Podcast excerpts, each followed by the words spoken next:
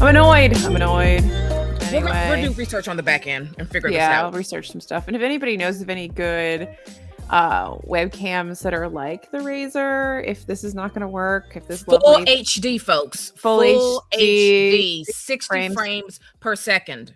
that will actually Okay. work on my Mac and not give me a headache a year later, uh, that would be great. Yeah.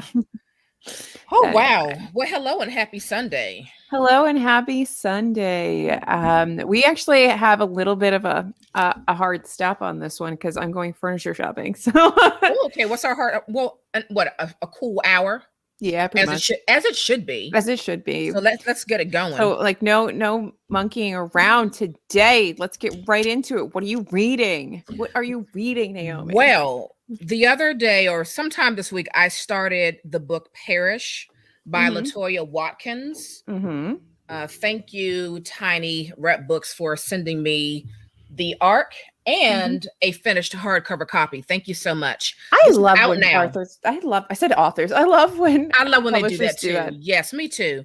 Um, so this is out now, and I am 225 pages in. Let me tell you something.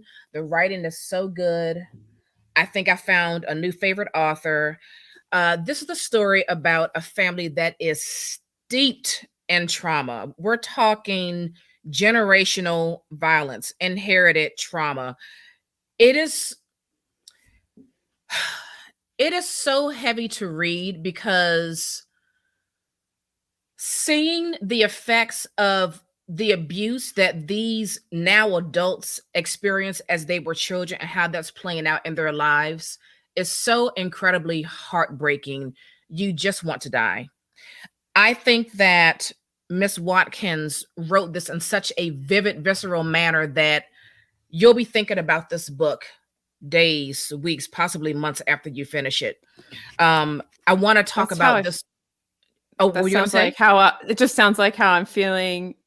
Uh, coming off of Betty, so right. lots I of just- trauma. Never going to forget it. right i want to talk about this one scene really quickly though because it just it just really really uh shook me so um um a, a mom uh, what, what was what is her name? I forget her name but one of the sisters who's now a mom she has a brother named bacon and uh, she also has a little boy. And she watches a scene where bacon her brother like touches the shoulder of her son and the son like shudders. And like and it brings her back to when they were abused as children you know including the brother. Mhm. and she questions herself like you know was i wrong for leaving him with my brother? And then she stops herself and she's like you know no bacon was wrong. Uh, she had been wrong to allow him to stay but this couldn't be on her. And then she says the boy's evil flowed because he existed at all. Bacon hadn't needed to stop the boy's mouth at all. Maybe it was what maybe it was what the boy wanted. Perhaps he was born for such things because he had been born of such things Th- this is when I had to close the book for a minute and just walk away. And just walk away because that right there really shows you how entrenched and how deep that generational trauma is. So I highly recommend this book. I'm not done yet, um, but I love it. It's it's fantastic. I love a good book. that- Watkins. um, I love a good book that like you actually like viscerally feel it, and you have to take breaks because Yeah. like so like yeah, clearly um Yeah. if you've been following on Instagram, we're doing all this in real time. I literally finished Betty at like 11:55 last night and it was Yeah. I whole the whole of part 5 I just like traumatically ugly sobbed through the entire thing. And like I'll never forget it, but like your heart my heart was in my chest. I love a good book like that. I love a book where you're, like, you're literally and it doesn't always have to be sad. Like you but like where you you just have a wave of actual emotion. Like Yes. is really good. So like that sounds good. I also love a kid named Bacon. right. Right. So highly recommend. And what are you? What are you reading? Or would you just So, finish? uh well, I just finished Betty, but we already talked about Betty in another. We're Betty's getting a lot of talk. So Betty's Betty's its own thing. Uh, I today I just started The Remains of the Day by Kazuo Ishiguro. I'm trying to say the name better because I always say it wrong, and I'm trying really hard since this is the third book by him now that I'm reading, and I'm becoming minorly obsessed with the skill of at which he writes stories. Um, I should learn how to say his name correctly. I think. So hang on, I know uh, you read Klara and the Sun. What other uh, I finished, have you read? Never Let Me Go a couple weeks ago. Oh, that's right. Okay. Mm-hmm. Um, which that has like hints of of uh, Klara the Sun, but is a totally different book. And this is I, I don't know if you saw the movie because we are of the generation where the movie with Anthony Hopkins and yeah, I, um, what's her name? I feel like I've seen the movie, but I don't remember the movie. It's a long time. I ago. mean, I've definitely seen the movie and I don't yeah. remember it either. But this is essentially the story of a butler going on this car journey journey uh, just after World War II, World War II, to like I think like talk to this lady to see if she wants to come back to work at the house where he works. And what you get through that is you get this it's just like a very quiet ruminating book about uh, post-war Britain, pre-war Britain, how much things have changed all through the eyes of this butler and his experiences. So it's meandering between him in the present going on this car journey through England. And you have to realize like he doesn't he experienced he is like one of the passages he says is he experienced when his when his current um boss, the person who owns the house where he works, um who's like an American is like, you know, go yeah. you should you should get out and see some stuff because like you've never gotten out and see some stuff and he's like i've seen the whole world he like pass by through this house right mm. so this is actually him going out into the actual world oh, and oh, really so experiencing life and then reflecting back on his past experiences in this house throughout his time as a butler. So it's a really beautifully written book. It's not going to be for everybody. Who wants yeah. to read about the life about a butler? Maybe not everybody, but the skill with which this man writes, I mean, that's why he's won a Nobel Prize, but like, yeah, the skill is just phenomenal. Every book is so different. I was, I, you know, I keep thinking about our conversation we had, and you guys will see it in a, in an upcoming video where we talked about Douglas Stuart and Shuggie Bain mm-hmm. and Young Mungo and the similarities and how like, yes, he has talent, but they're like, hi, we're live. But, link in bio. So, like, yes, he has talent, but if it's the same thing over and over again, do you get tired? Uh, like, mm-hmm. what is talent if you're just going to do the same thing over and over again? And like, Kazuo yeah. Ishiguro, somebody please try to help me say this We're right. Live. Link in bio. Keep going. Thanks. um, I don't know what I was saying. You totally distract me. That's fine. I'm sorry. Lives are fun. No, lives are fun. This is why it's fun. Um, no, but like he's the skill that he has in creating unique stories that are also identifiably his. Um, it's just a pleasure to read his books. And also, this is the kind of thing that I need coming off of the salty faced journey that it was Betty. yeah. Um, yeah so I, I and i just picked up from pango when we were orphans which is another one of his books that sounds really good so that'll be the mm-hmm. next one up um okay well i do have remains of the day so i'll definitely have to move it up on the list i keep thinking about him like he's like the character like a great character actor version of an of a um of a writer. You know, like a great character yeah. actor can become anybody and you believe them in every role. And his stories kind of function the same way so far for me. Like I believe all of these stories and all these stories are written in their own unique voices. Every hmm. narrator, every character, they are 100% totally themselves authentically and are different one book from the next. Like there are things from Never Let Me Go that kind of connect a little bit to Klara and the Sun, so I can see mm-hmm. where they may have that that previous work may have influenced a future work, but they are so uniquely themselves, which I think is beautiful. And do you so think I'm falling in love with like him? Never Let Me Go. Yes, I do. I do, I think it's a little bit gothic. It's the kind of book oh, where it like, is? yeah, there's like I, the I don't settings. know much about it yeah, I didn't really know anything either, but like the setting's really kind of gothic. I, there's a lot of I feel like you don't know a lot about it because nobody really wants to spill the beans because there's a lot of oh, little things okay. to spill. And it's not like earth shattering, really, the way it gets spilled to you. It's not like a thriller with some crazy twist where you're like, oh my God.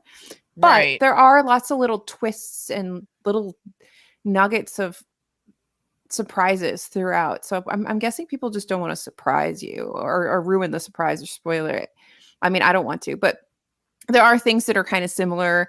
Uh, you can see how the works have influenced each other, like I said, uh, but it's kind of gothic. It's the kind of book where your narrator is telling you a story, and then they're like, "Oh, and I forgot to tell you," and then they drop like some left turn on you, right, and then that just keeps going throughout. It's really, it was, it's really good.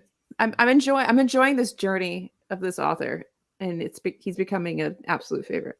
You're making me want to read Remains of the Day this month. Read it. It's short. It's like 200 and something pages. Yeah. And then we should watch the movie. Yes. yes. So, but what? So, talk, saying all of that, what are we here to talk about? We're here to talk about our August book club pick, which is Elena Knows by Claudia Piñeiro, translated from the, is it French? Spanish. Spanish? She's Argentine. By, thank you, by mm-hmm. Frances Riddle. And, um, what what do you what's your overall thought your overall thought after reading elena knows i need to read more from this author that is my Bingo. overall thought mm-hmm. um i i think what i i think my favorite part about this book was not just the book that is a huge piece but what i really really really appreciated was the afterword mm. i feel like the background on both um so this book isn't just a mystery there is a mm-hmm. large piece about this book that is just about like women's rights specifically in argentina mm-hmm. and the afterward touches on the struggle for um, abortion rights and body autonomy and all kinds mm-hmm. of things in uh in argentina and the afterward discusses how our author is is very well known as a crime thriller kind of mystery writer Right. But she's so much more than that. It is like you can be, you know, a simply just crime thriller writer and just writing crime thriller books and they're doing their job in the crime thriller space. But right. she her works really take it up a, a notch um to add in social social issues and, mm-hmm. and, issues and yeah and really highlighting things that are wrong or need to be fixed in in within Argentina. So right. I just I need to I need to read more because and the book is just so well written. I mean it is way, phenomenally written. Oh, the way Elena the all right, so why don't you give like a little synopsis of the story so we can kind of talk about it because this is all like one day. This it, is a it, one day mm-hmm. story. It is a one day story. Uh, so Elena is a um, older woman who is struggling with uh, Parkinson's, and her daughter was recently found hanging in the belfry of the church in her neighborhood, and it was ruled a suicide. But Elena knows that is mm-hmm. not what happened. There are various mm-hmm. things that come into play where Elena knows that her daughter would never have gone to this church on this particular evening to off herself.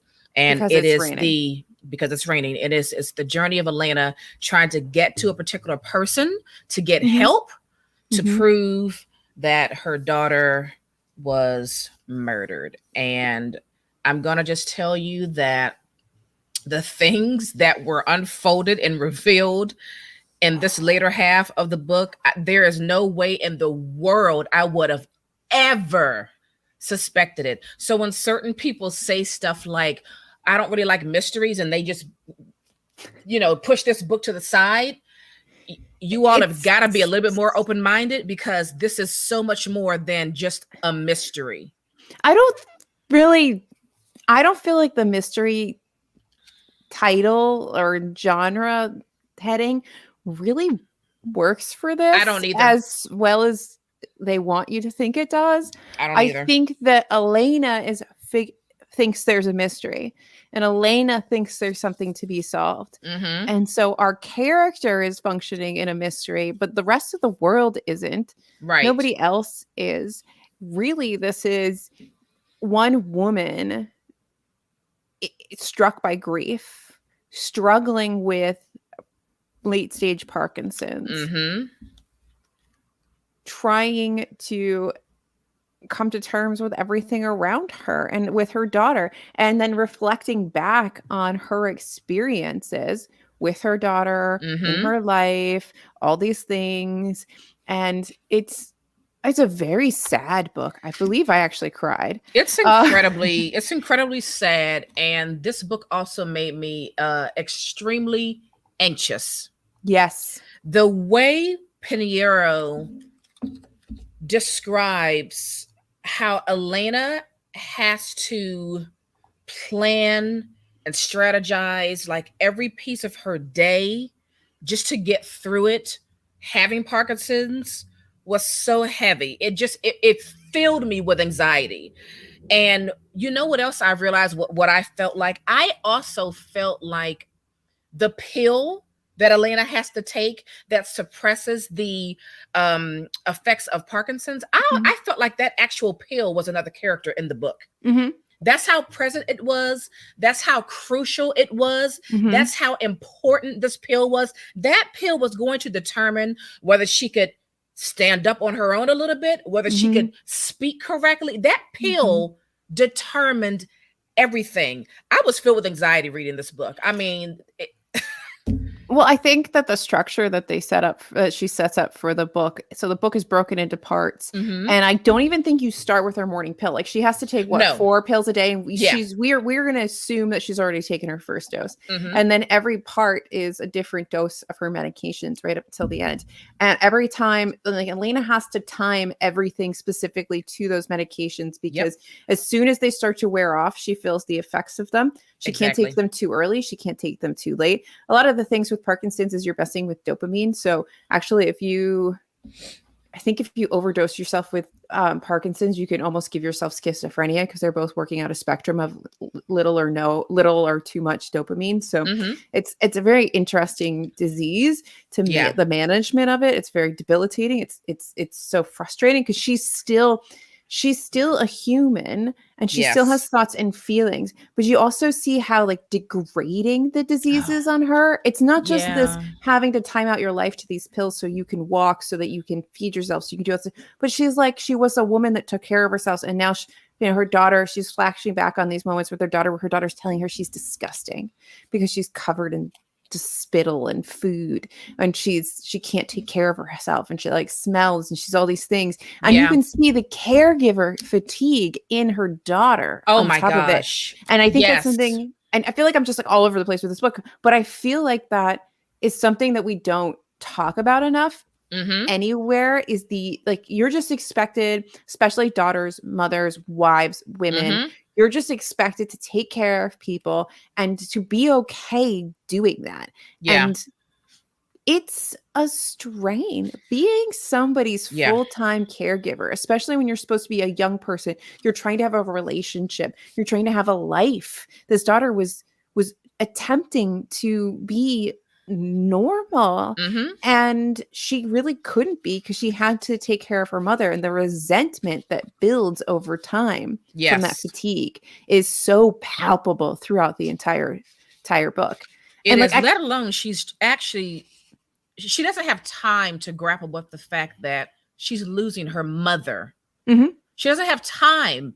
There's no time for her to just feel the impending grief that's going to be coming upon her or anything because she's in caregiver mode 24 7. Mhm. And I'm sure there's also a little bit of guilt back there of feeling so angry about what she has to do for her mother. But these are all natural and human emotions. yeah But but, I mean, you're I not dying for the daughter.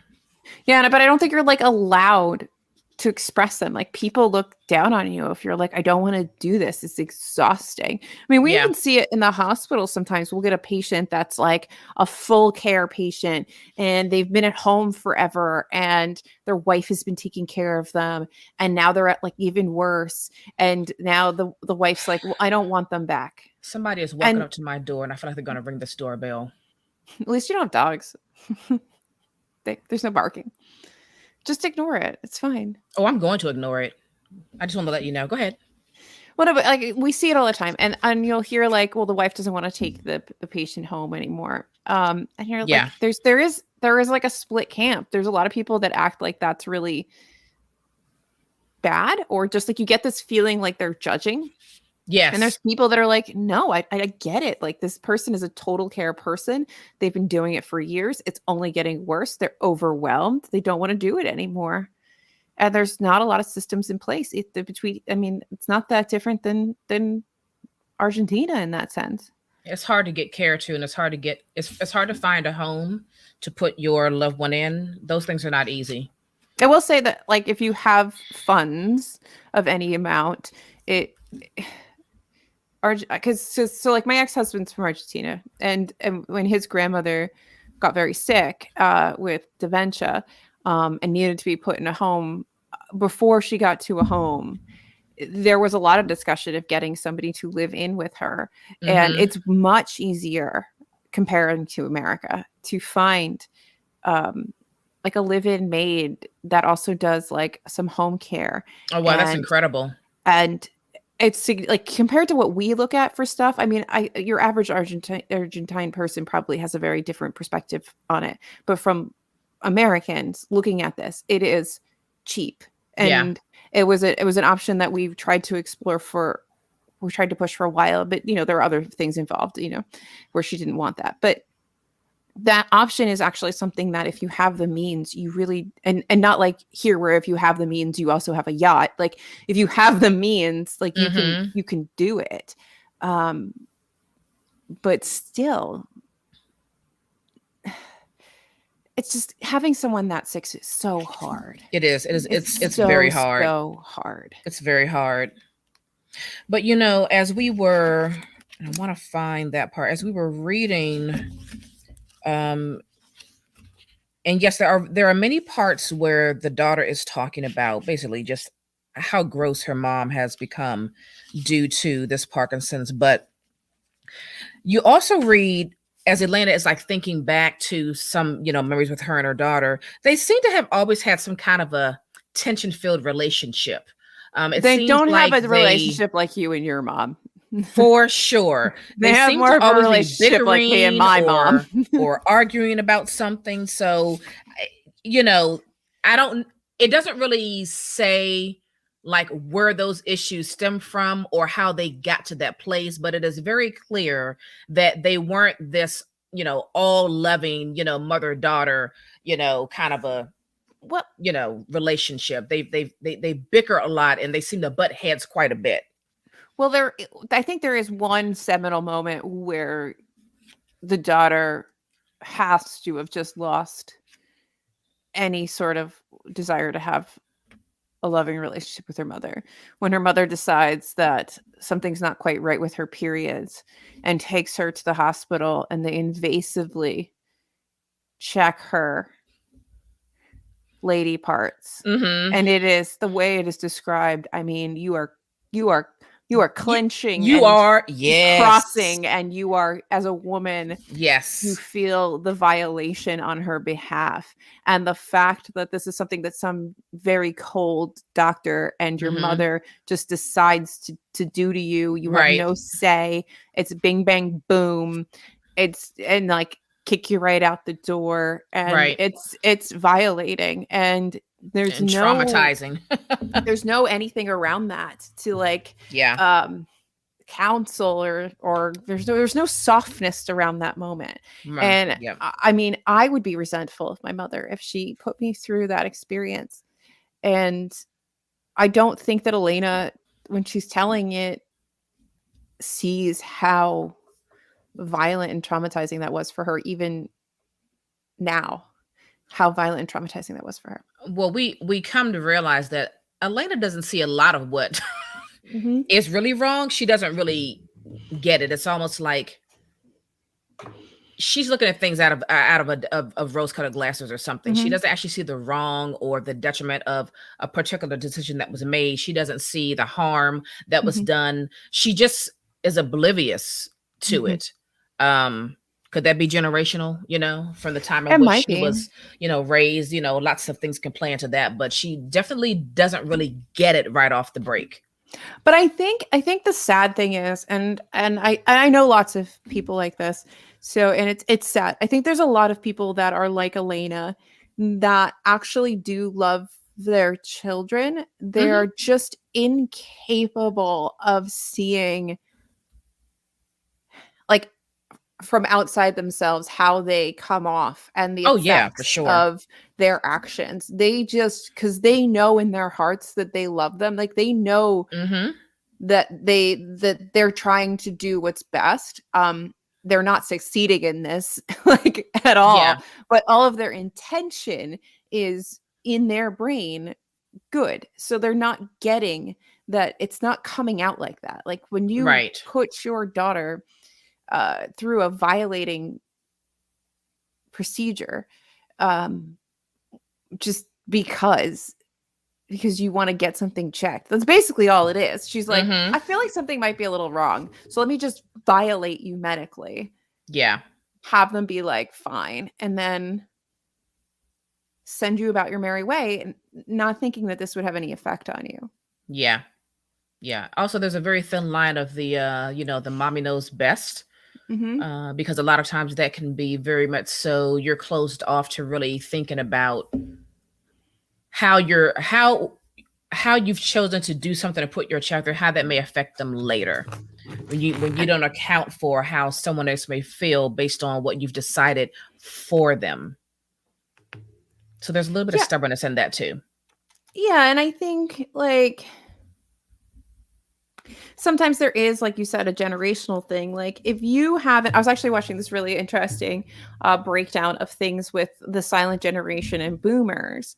So like the silent generation was raised by Victorians who basically just, I mean, there was no emotional support. Um, Yeah. If you had the money, nanny raised you. Like you didn't. It was. It was you know, you didn't have all this parenting stuff and psychology and understanding of child development and all this stuff. So they raise a generation who gets given everything basically. No, they get they raise a silent generation who doesn't get the skills or have any modeling um, on how to parent, but they have all the resources, all the things. You know, Absolutely. you come post war, you'd make a generation of people that have access to literally everything, life changing things. They are actually rather entitled as a result of it, whether they want to admit it or not. And Right. that that leads to the next generation who has these problems. And it's just it keeps this is not to shit on boomers, which we could do in a different thing. Right. But like it's like the, these things affect the next one. We can't act like how we were raised doesn't affect how we raise the next generation. Exactly. It just does Exactly. and you can have all the best intentions. Like she has all the she elena knows she just keeps saying i know my daughter i know my daughter i know my daughter. She knows who she thinks she knows. Mhm. she knows the daughter she made in her head. And she loves her daughter and she doesn't believe that her daughter would do this because she could not possibly believe that her daughter would take her own life because that is not her daughter. She knows her I want to read she so doesn't. Right. I want to read this part on page 49. It says motherhood, Elena thinks, comes with certain things. A mother knows her child. A mother knows, a mother loves. That's what they say. That's how it is. She loved and still loves her daughter, even though she never said it, even though they fought and kept their distance, even though their words were like cracks of a whip, and even if she didn't hug or kiss her daughter, she felt a mother's love. Mm. I mean, it's there's a there's I mean, it's a surprisingly jam-packed little book. It and I love a good is. book that li- good little book that packs a punch. But I think that the daughter isn't I don't really find Rita all that likable though. She's not. At all. She's very like bitchy. She's very bitchy. She's overly religious. yeah. I think the only person I really liked was Rita's boyfriend, whose name is escaping me. Yeah. He seemed very kind and caring. He really did. and I mean, The- he's still helping Elena do things. yeah, and the police kind. officer, the police officer who Mhm. who Elena keeps he keeps meeting with Elena. He So, rather enjoys their little meetings. He enjoys so like she keeps harping on the police to like yeah. look into this further and they're like no woman it's stop it. So this Yeah. sort of demoted disgraced detective gets given elena uh, to just deal with her and he does. And i think that that's the closest thing elena's getting to therapy is having these lunches with this police officer just just getting it all out like why why she doesn't doesn't think that this happened the way that everyone's telling Exactly. And we know what we haven't touched on is where the hell is she going Yeah. So Elena is preparing to go visit this woman that she met through her daughter some years ago. What is her name? Isabel? Mm, I think that's her name, Isabel. I think And- so. She's got this whole plan. She makes her way to get there um, to talk with Isabel about what's going on. And ooh, that was that was one stressful journey. I tell you what. Uh, I was really afraid for Elena, honestly, just going out on her own. yes I I I was really worried that the pills weren't gonna, you know, keep working because she did mention something like, you know, although they're somewhat timed, it's still unpredictable. Um, and that uncertainty just really made me very nervous. And also, she has a very aggressive form of Parkinson's that doesn't really respond well to most treatment options. Is Yeah. something that they made sure that we know. So it's like we, you have even little, like less faith in Mm-hmm. her prescriptions working. Yes. Um, it was but yeah, I was stressful. I mean, I was stressed. Like when she gets on the subway, I'm like, is she going to get off the subway? But then when she gets in the cab, so Oh like, my this is a whole oh. journey from her house to yeah. um this place that she doesn't even know exactly she remembers the outside door Mhm. she generally knows where it is it's in a very nice part of our of, of buenos aires and she she's she's just trying to get there she can't she has to did she have to walk subway taxi something like that um she had to get to a certain taxi stand and then she could make it to this Yep. lady's house and she gets there and i was so when she gets in like like by the time we got through the subway i was like she made it out of the subway we're yeah. good when she got to that cab i didn't think she was ever getting out of that cab and i thought Yeah. that cabbie was going to be horrible I, yeah, I I, thought he was going so to be an much- absolute jackhole. fear that Mhm. entire cab ride was Yeah. so stressful and you're Yeah. thinking like it's a cab ride how stressful could it be this Very. ga- this very Very. That part where she just kind of just lays down on the seat, Mhm. and I'm like, oh no, is this it? Like, are we done for the day? Okay yeah, I just so much worry. so much so much worry throughout the whole thing but the twist at the end of this with isabel My and goodness. all that i mean i feel so bad for isabel my heart like, broke for her. i feel bad for isabel for what rita dis- does to her mm-hmm. i feel bad for isabel for what her husband does to her Mm-hmm.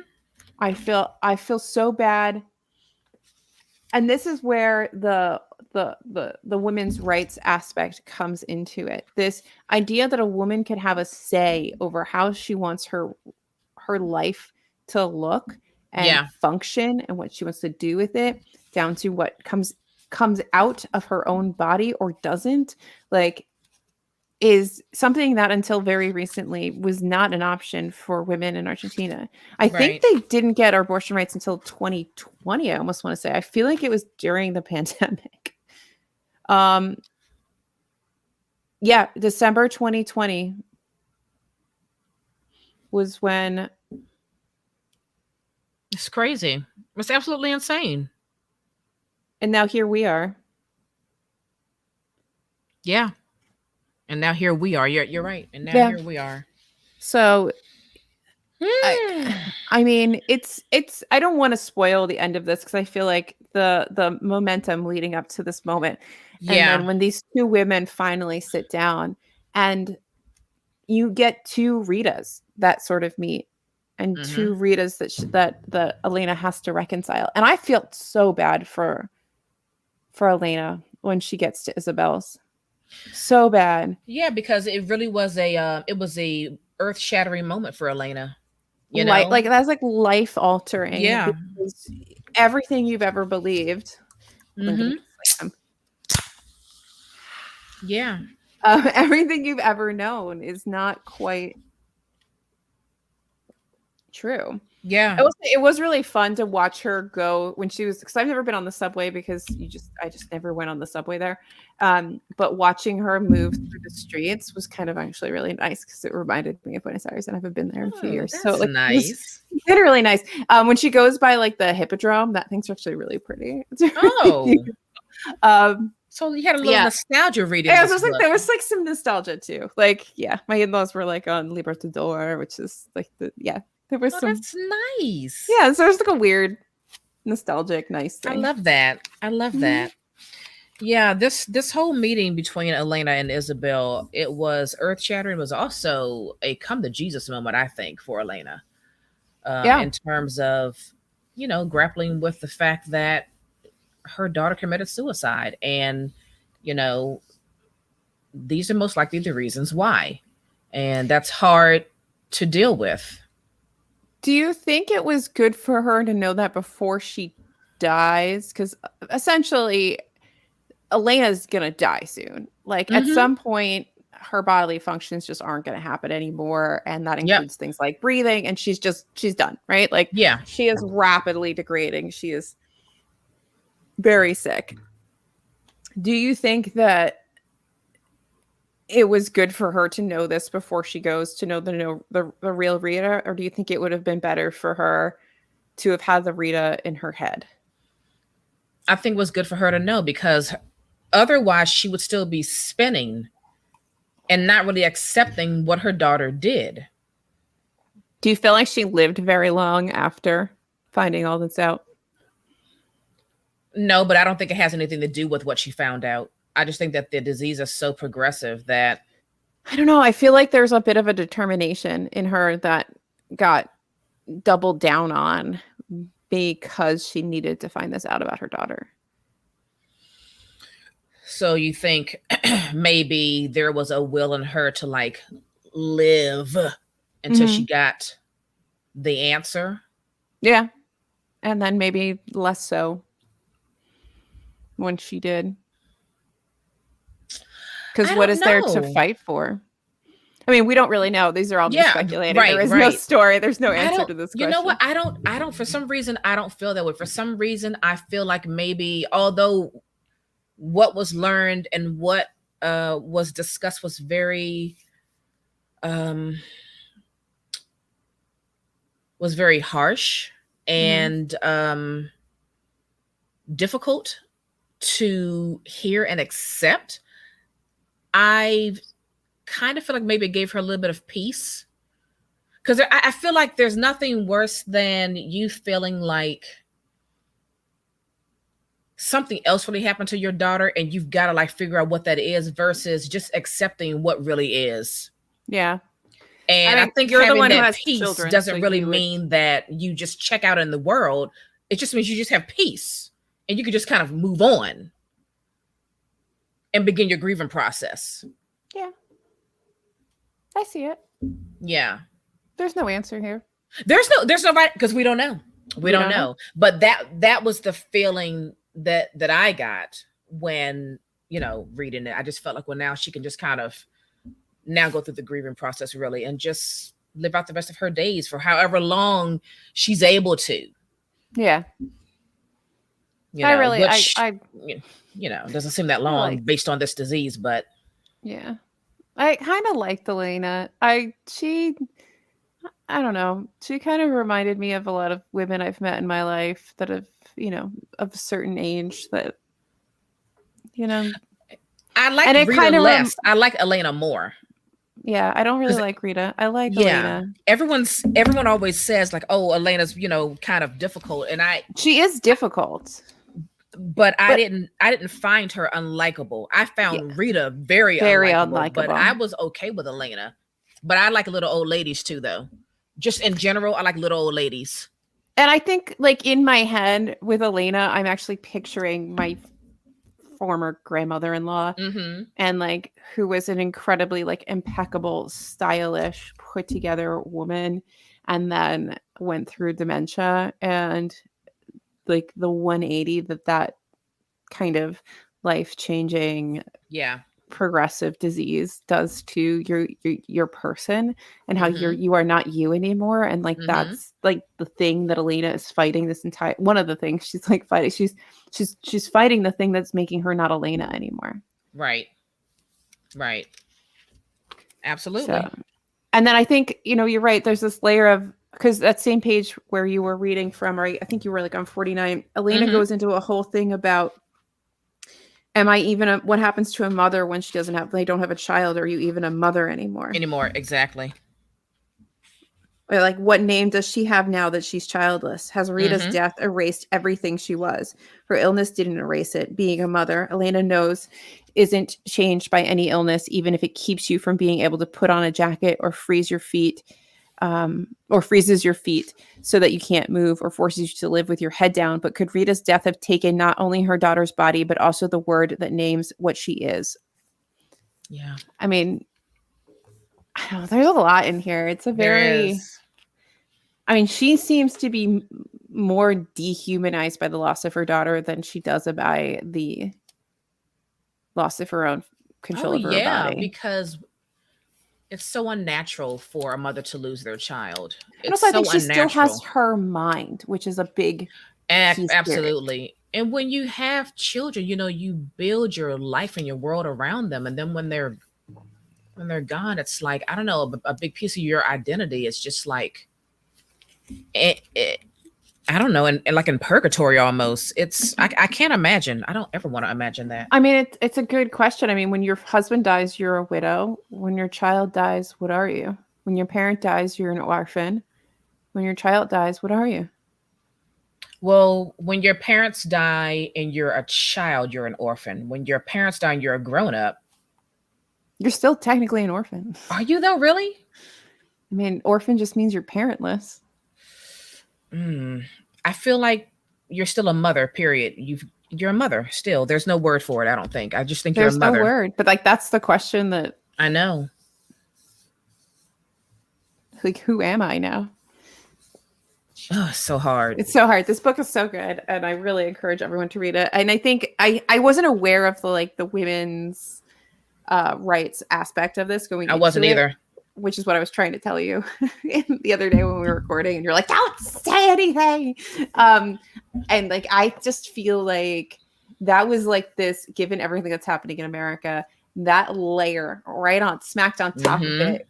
Reading this in August for Women in Translation Month, for all Yeah. those things coming together, it just felt like this was perfection. It really was. Mhm. Um, I is this her only book that's been translated into English? I don't know. I don't think there's a lot of them. I feel like there was something else, but I don't know. Well, you know, after reading this book, I can see why it's won these one, two, three, four, five, six, seven prizes. It's it's a phenomenal book. And I mean, it is from 2007. I think it looks like Mhm, it was originally 2007. pub- published. Mhm. So, I mean, it's it's it's a it's a it's a doozy. A I big mean, doozy. I'm not gonna lie. I still want to talk about the ending so badly. I want to talk about that whole thing with with Isabel. I really do, because I mean that that, that just whoa. and Naomi, and Naomi, we cannot ruin that. Sometimes I let us spoil things, but we can't. ruin know. that. that one I we know. cannot ruin. Oh my god! Just everyone, just pick up this book, please. Just And when you Pick get to the ending, DM us. Uh, yeah. There's so, look. There's so many things. I have so many notes. In I didn't have tabs with me at the time. I just was like, I didn't even. I just, I just have like, you probably can't even see it since it's pencil, I but mean, like, I I've so many things. So many things written written in this book. I had so many questions, so many thoughts. Just it's. Oh, I really, I really want more of what she's written. Yeah. Well Uh, done. Thank you, Charco Press. Yes, and thank you for the afterwards. I feel like that insight into the author and the nuances of their writing is just Mhm. phenomenal, and the like history around women's rights in Argentina was just just added so much to the story if you didn't already know about the struggles. Um, yeah. She has a lot of books, and I'm like, who do I need to start a petition to I get don't know. these books translated? Because I mean, I I am She has been writing for, for a really long time.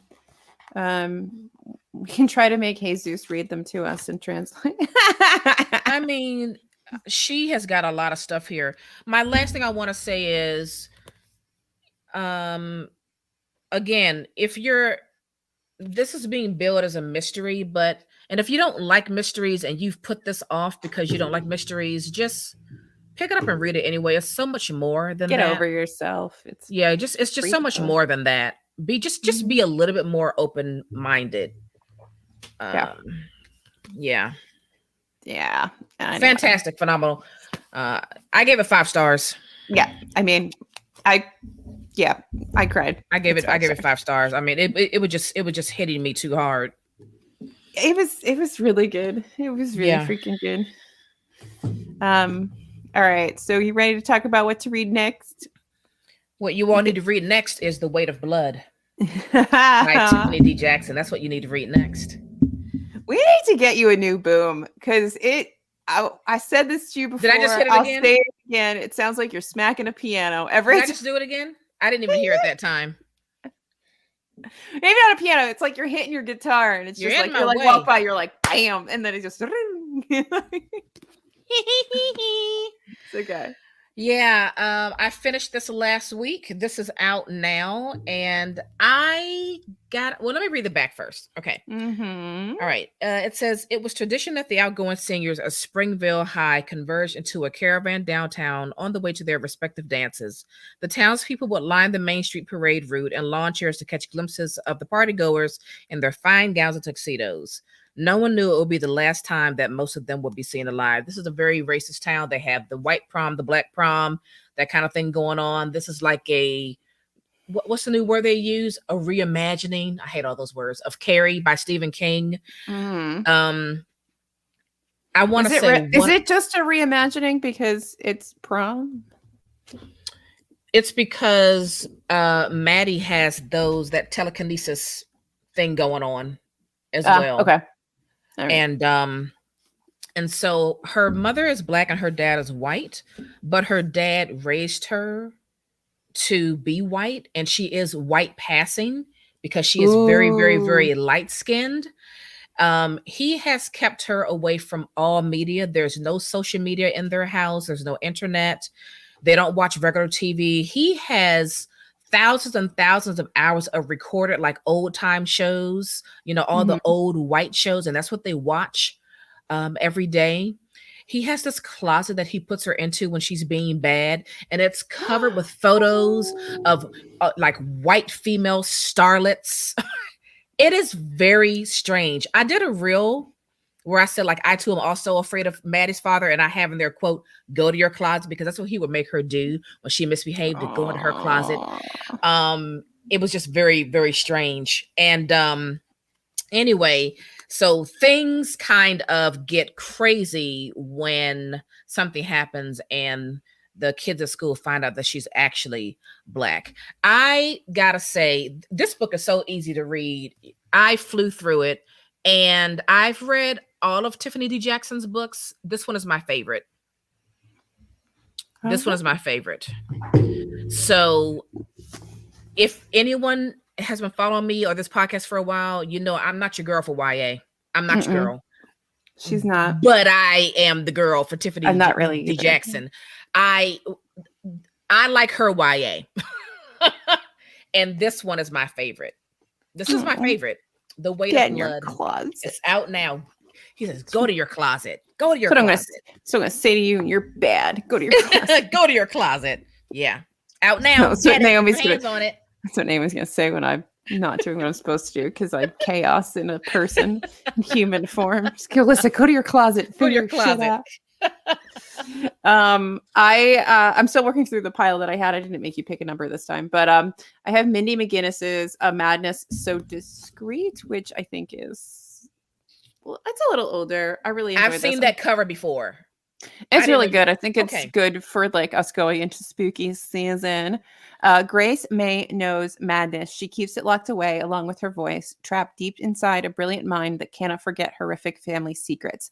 Those secrets, along with the bulge in her belly, land her in a Boston insane asylum. Grace is banished to the dark cellars where her mind is dis- discovered by a visiting doctor who dabbles in the new study of criminal psychology. With her keen eyes and sharp memory, she will make the perfect assistant assistant at crime scenes. After escaping to an ethical asylum with the doctor's help, Grace Hmm. continues to operate under the cloak of madness and must now hunt a murderer while she confronts the demons in her own past. This is a beautifully twisted historical thriller acclaimed by Mindy McGinnis. It explores the fine line between sanity and insanity, good and evil, and and the madness that exists in all of us. So this was a trip. This was now so much that fun. sounds I good. loved this. Get it? I think this is technically YA because it's Katherine Tegen books, which I think is Yeah. this imprint's a little young, but it's also on the cheaper side. So Oh, that's who did this book as well. Ah, Yay! look at that. So I think this is a good one for sort of spooky season.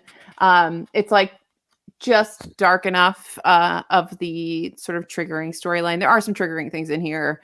Um, it's really it- this would actually probably make a fun show Mm. to like use as a maybe not verbatim, but like to use Yeah. as, as like a jumping off point um, or inspiration for a like a CWE kind of show. Well, I want someone to pick up the weight of blood. Yes, and also thank you, um, Epic, for giving me this advance copy.